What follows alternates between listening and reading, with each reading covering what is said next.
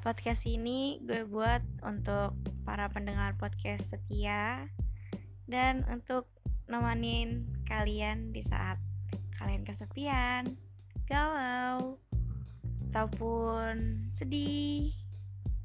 Ya, di saat kalian gembira pun kita bisa menemani.